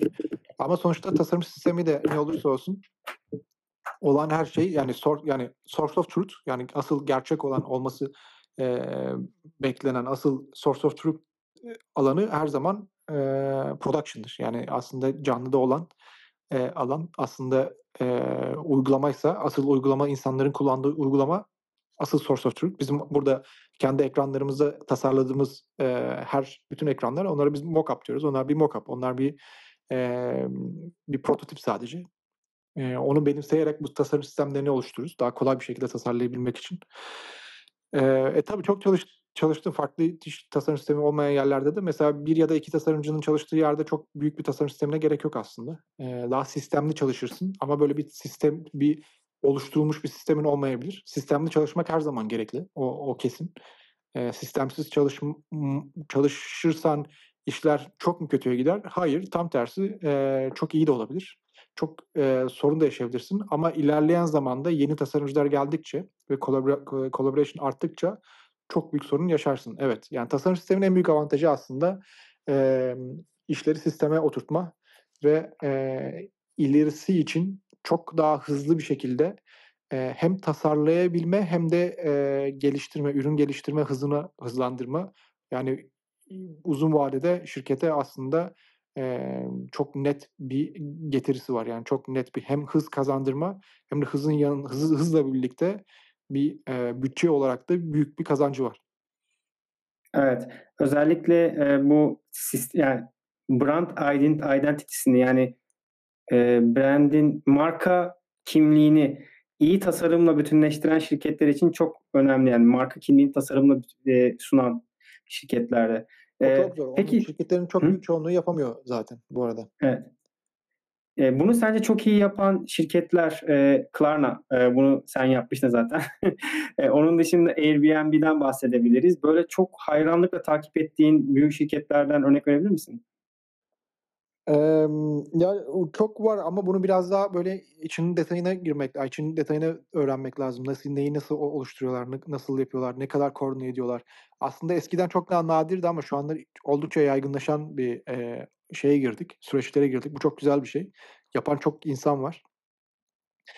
Eee, çok zor çünkü tasarım sistemi aslında 3'e bölebiliriz. Tasarım sistemi, özellikle tasarım sistemi ekibinin görevlerini. 1'incisi genel tasarım dili dediğimiz tasarım dilini, eee, yönetme, tasarım dilini, emm, şeylerle birlikte, bu brand tasarımcılarla, markayla çalışan tasarımcılarla birlikte koordine ederek ilerletme.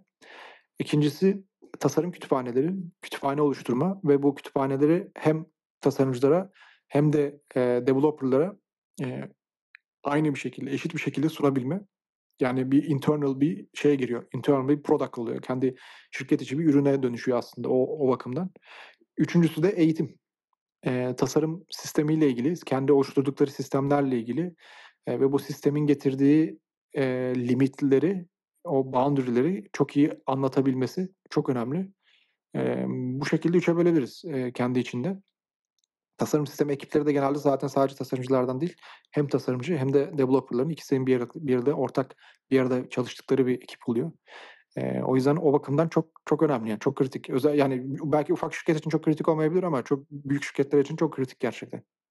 Evet bu genelde e, bir takımın içerisinde bu işi bilen bir takımın içerisine girip öğrenilen bir şey değil mi? Yani bu okullarda öğretilen bir şey mi çok emin değilim ama yani e, deneyim gerektiren, yanlış yapa yapa. Çünkü mesela ben de bizim tasarım sistemini düzenleyen biriyle konuştuğumda dediği şey oluyor. E, yani bu bugün doğru ama bunun yarın doğru olacağına emin olamıyorum diyor yani. Böyle değil, tasarım sistemi böyle çalışmıyor diyor yani. Ee, Sürekli gelişen bir şey. Yani e, tasarım kendisi ya ürünün kendisi sürekli gelişen bir şey. Zaten zaten şey o. Tasarım sisteminin amacı o. Sistem oluşturma. Eğer bir sistem varsa sürekli doğası gereği sürekli gelişen bir şeyi daha kolay bir şekilde gelişebilir hale getirme zaten amacı. Evet. Bir şeyleri sisteme oturtma aslında. Yoksa sisteme oturtmadan bazı yani bazı şey özellikle tasarım biraz kontrolden çıkabiliyor. Kontrolden çıkması demek e, onu düzeltmesi, onu yenilemesi ve onu geliştirme sürecinin inanılmaz derecede yükselmesi demek. Evet, e, bunun farkında olarak mesela bir şirkete girdiğin zaman hani buradaki birçok sorunu gördüğün zaman böyle bir frustration yaşıyor musun? Yani e, nasıl anlatsam bu durumu? E, tabii hani bir, birçok şeyin yanlış olduğunu görüyorsun ve elin ayağın böyle kilitli. ya bunu zaten biz anlayabiliyoruz. Genelde böyle şirketlere girmiyoruz. Anladım, evet. Ee, son olarak sana şunu sorayım. Design sistemi e, kurduğunda e, iyi bir design sistemini nereden anlarız? Sen bahsetmiştin 3 ayrılır falan diye de. Mesela ben de buradaki Flutter developer olan arkadaşlar için söyleyeyim. Hani bu işin teknik kısmında. Ben de bunu bu arada yeni öğreniyorum. Yani benim için de çok büyük bir şans. Yani design sistemi kuran bir şirkette çalışmak herkese nasip olmuyor. Hem designer hem developer olarak. Yani ben o yüzden kendimi biraz ayrıcalıklı hissediyorum. E, kariyerim için çok güzel. Ben bunu özetleyeyim birazcık. Ben yeni öğrendiğim bir şey. E, herkesin ortak tanımladığı bir işte JSON ya da başka bir formatta e, bu token dediğimiz şeyin e, değeri var. Ve sen bütün şirketteki product'lar bu dosyayı indiriyor ve bunu kendi platform spesifik diline çeviriyor. iOS developer'lar Swift'e çeviriyor. Flutter'cılar Dart'a, Android'çiler Kotlin'e, web'çiler JavaScript'e çeviriyor kendi platformlarındaki SDK'ye çeviriyor. Ama hepsinin ortak source of truth'u e, bir JSON dosyası genel olarak. Ondan sonra da e, şey yerine semantik değerler kullanılıyor. E, mesela color'da mesela burada kırmızı, beyaz, işte siyah kullanmak yerine işte background, surface, surface variant gibi hani bizim materyal dizayndan da tanı, tanım aş, aşina olduğumuz evet şeyler oluyor. Sence iyi bir dizayn tasarım sistemin neye benzemeli? Nasıl olmalı? Şimdi bu bahsettiğin aslında çok temel bir şey. Yani bu aslında bir tasarım sistemi demek doğru olmaz. Bu bahsettiğin tamam. aslında Bir de token sadece... nedir? Onu da söyler misin? Token biz developerlar çok fami- şey e, familiar değiliz yani. Şimdi familiar Türkçesi ee, ya aslında evet. token dediğimiz bizim normalde bir, biz onu style olarak biliyoruz. Mesela color ve renk stilleri değil mi? Bizim için bir renk kütüphanesi vardır. Ee, o onu token dediğimiz nokta o renk kütüphanesi aslında bir renk kütüphanesi hala diyebiliriz ama o renk kütüphanesini e, koda bağlı olmuş hali diyebiliriz token için. Yani ben bir rengi değiştirdiğim zaman otomatik olarak bütün platformlarda, bütün farklı teknolojide hepsinin değişmesi anlamına geliyor. Evet. Böyle bir Peki otomatik, şimdi bu neden benim anlattığım şey neden dizayn sistemi değil? Senin anlattığın şey dizayn sistemin temeli. Eee, buna biz daha böyle foundation gibi düşünebilirsin. Nelerdir bunlar? Renkler. Eee, ondan sonra elevation yani kullan bir shadow kullanacaksan shadow'ların kendi içinde bir şeyi, border'lar falan hepsi içinde. Eee, ondan sonra spacing'ler. Onun dışında, eee, normal, emm, kullanacağın bütün spacing guideline'ları onlar da, eee, aynı şekilde onun bir parçasıdır. Eee, ve dördüncü de son olarak da typography yani text style'lar. Bunlar aslında bir temel. Bunlar bir bunlara biz şey diyoruz yani şimdi kendi içinde tasarım sisteminin en temel halleri ve bunları tamamen eee, ideal olarak tasarım sistemi ekibine, design sistem ekibine eee, nin sorumluluğuna vermek zaten istiyoruz. Bunların onların kontrolünde olması gereken şeyler.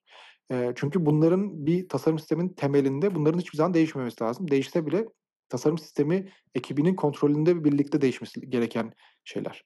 Eee, zaten bir yerde çok iyi bir tasarım sisteminin oturmadığını bu tarz, emm, temel, eee, şeylerin, temel kütüphanelerin tasarımcıların, eee, kendi kişisel tercihlerine göre değişip değiştirmediğine göre de anlayabilirsin. Evet. Peki komponentler bu işin neresinde? Bu daha biraz daha komplike hâle gelince daha bunlarla bu çünkü bunlar çok temel olduğu için bunlarla oluşturduğun komponentler oluyor. Bunları hepsini bir arada getirdiğin. Bu component bu component'lar daha, emm, yani bu şey olabilir, eee, gene design system'da core component'lar olabilir. Mesela buton gibi. Buton her yerde aynıdır mesela. Buton hiçbir yerde değişmez.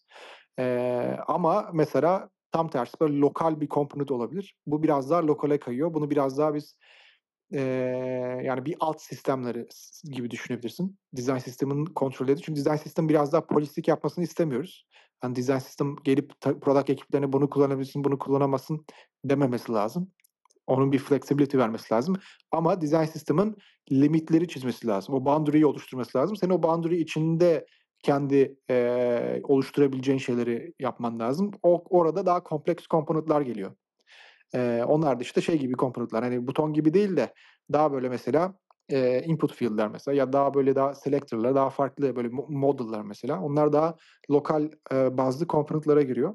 Ama bu genelde nasıl yapılacağı şirketten şirkete göre değişebiliyor. Üründen ürüne göre de çok değişebiliyor. Öyle bir şey yok yani. Böyle bir standart yok. Bu bu bu budur. Her yerde çalışır bir standart yok. Standart daha çok bu temelde var. Bu az önce bahsettiğimiz token'larda böyle bir standart var.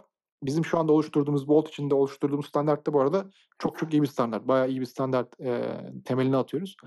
Eee, o standart böyle fonksiyon bazlı değişim o çok iyi. Ya genelde büyük tasarım ekiplerinde gördüğümüz standart da buna benzer. Anladım, evet. Yani iyi bir, eee, tasarım ekibinde yani hikâye bu. Ya, bu kadar güzel bir hani bunun içerisinde bu kadar çalışmaya alıştıktan sonra bir solo bir, eee, projede designer olmak nasıl bir şey oluyor? Çünkü onu merak ediyorum ben daha çok. Çünkü yani bazen mesela daha önce ben bir startup'ta çalıştım mesela. Hani, eee, işte şeyler, daha önce çalıştığım farklı şirketlerde böyle, hani developer'lar kendi içerisinde bir ne kadar böyle bir tutarlılık oluştursa bile designer'lar tutarlı değilse o sıkıntı oluyor ya da tam tersi. Designer'lar bir tutarlılık çalıştırmak istiyor. Bu sefer developer'lar her ekranda aynı şeyi yeniden implement ediyor da küçük şeyleri değiştiriyor. Bir komponent oluşturmuyor. Yani bu ikisinin verdiği frustration gerçekten, eee, hani bunlara design sisteminde bu kadar oturaklı bir yerde çalıştıktan sonra başka bir yere geçmek gerçekten, eee, ayrı bir şey ya. Evet, yani, emm, onun zorluğu var ama o da yani aslında her tasarımcı da böyle çok detaylı bir tasarım sisteminde deneyimine maalesef sahip olmuyor. O çok az tasarımcının böyle bir detaylı dizayn sistemi deneyimine sahiptir genelde. Eee, diğer tasarımcılar daha çok, emm, ya sistemin olmadığı bir yerde gelirler ya da böyle belli başlı sistem başına, eee, şey yapabilirler. Emm, öyle bir, eee, arada bir yerde kalabilirler. Genelde tasarımcıları da 2'ye ayırabiliriz. O yüzden o biraz şeydir. Genelde ya tasarımcılar daha böyle builder type'tır yani daha böyle bir sistem kurucu, eee, özelliği vardır ya da operatördür. Daha opera daha çok böyle olu oluşan bir sistemi o o sistemi çok güzel operatörlüğünü yapar. O sistemde çok güzel problem çözer. Evet, evet, çok güzel özetledin. Eee, problem çözmek. Ya, bazı insanların gerçekten problem çözmeye, eee, çok büyük yetenekleri var ve bundan çok büyük keyif alıyorlar. Bazı insanlar da o şeyi bu oluşturmaktan çok keyif alıyorlar yani Evet, mesela onlar o tarz insanlar, operatörler genelde böyle ürün takımlarında çalışmak isteyen insanlar genelde design system takımı içinde hiçbir zaman çalışmak istemezler. Onlara çok sıkıcı gelir mesela. Evet, yani, eee, mesela designer, eee, olmak isteyen biri diyelim, hani bu okullara falan gitmemiş, büyük şirketlerde çalışmamış ama bir şekilde projelerde firmayla bir şeyler üretmiş birileri. Eee, yani bu problem çözme yeteneği de çok yüksek diyelim. Hani sadece bu problem çözme yeteneğine güvenerek parçaları bir araya getirip, eee, bundan keyif alarak, Figma gibi tool'ları da kullanarak sence iş bulma ve başarılı olma ve piyasaya girme, eee, durumu nedir? Zaten, emm, tasarım gelişmesi için pratik lazım. Zaten pratikle geliştirebilecek bir şey. Eee, şu anda piyasada dediğim gibi şu an tasarımcı ihtiyacı inanılmaz derecede yüksek. Eee, sadece Ama çok kimse junior almıyor Ege, sorun burada zaten. Emm, ya, o, eee, marketten markete göre değişebiliyor. Ülkeden ülkeye, şehirden şehre göre değişebiliyor. Emm, ama genelde şeylerde sorun olabiliyor. İyi yerlerde iş bulmak çok daha zor olabiliyor ama orta düzey bir yerde daha ya da junior biraz sıkıntılı dediğin gibi ama orta düzey olan tasarımcılarda çok çok daha aşırı derecede kolaylaşıyor. Onu söyleyebilirim. Peki junior'dan orta düzeye nasıl geçecek bu insanlar? Yani sadece evet. junior fırsatı bularak mı? Ee, onun için işte biraz çok kendisini şey yapmasına gerek yok. Hani e, hep junior'ım, junior bir mentalitesine e, limitlemesine gerek yok. Biraz junior dediğimiz kısım biraz daha işin başında demek aslında. Hani onlara öyle çok aslında flu bir şey var. Hani junior demek ne demek, mid level ne demek, senior ne demek. Çok bunlar daha flu aralarında. Öyle bir şey yok. Her şirkette herkesin kendi farklı bir tanım vardır bunlar için.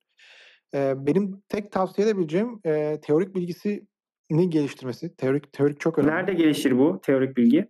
E, teorik bilgi kitap okuyarak geliştirebilirsin. E, onun dışında araştırarak bazı temel prensipleri e, öğrenerek geliştirebilirsin.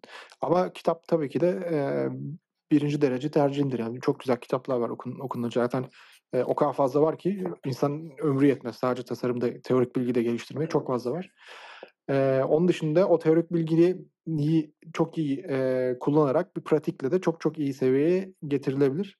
Ama bu çok daha şey bir şey yani bu hani bütün bütün bu işe yeni başlayanlarla e, düşünerek bunu söylemek çok zor. Bu biraz daha kişisel bir şey olabilir.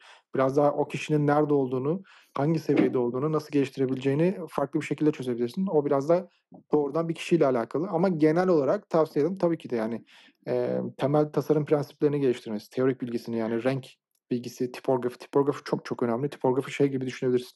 Tasarımın Türkçe dersidir yani. Gramer dersidir tipografi. Tipografi o inanılmaz önemlidir. O yüzden tipografiyle ilgili bilgisi, teorik bilgisini geliştirmesi çok çok önemli. Ee, Hiç de düşünülmez bir... gerçekten yani tipografi çok böyle arka planda kalıyor özellikle developerlar için böyle çok küçük bir detaymış gibi.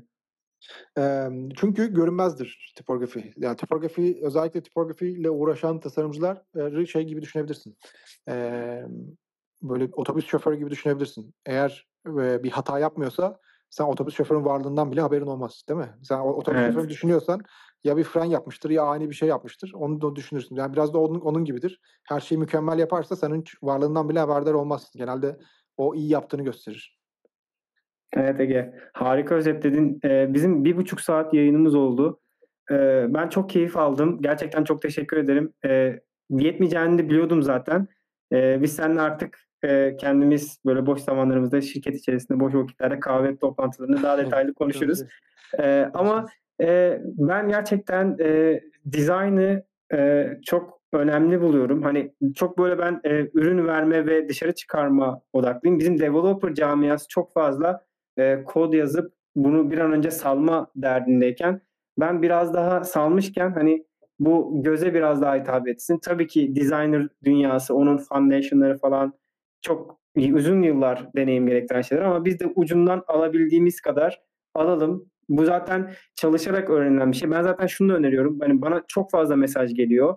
E, startup'la mı başlayayım kariyerime ya da işte küçük startuplarla mı başlayayım ya da kendim bir şirket mi kurayım yoksa büyük şirketlerde mi başlayayım? Bu gerçekten bu işi doğru yapan insanlarla çalışılarak öğrenilen bir şey. Hani bunların evet. nasıl yapıldığını bilmeden direkt girip yolda öğrenmek çok zor yani.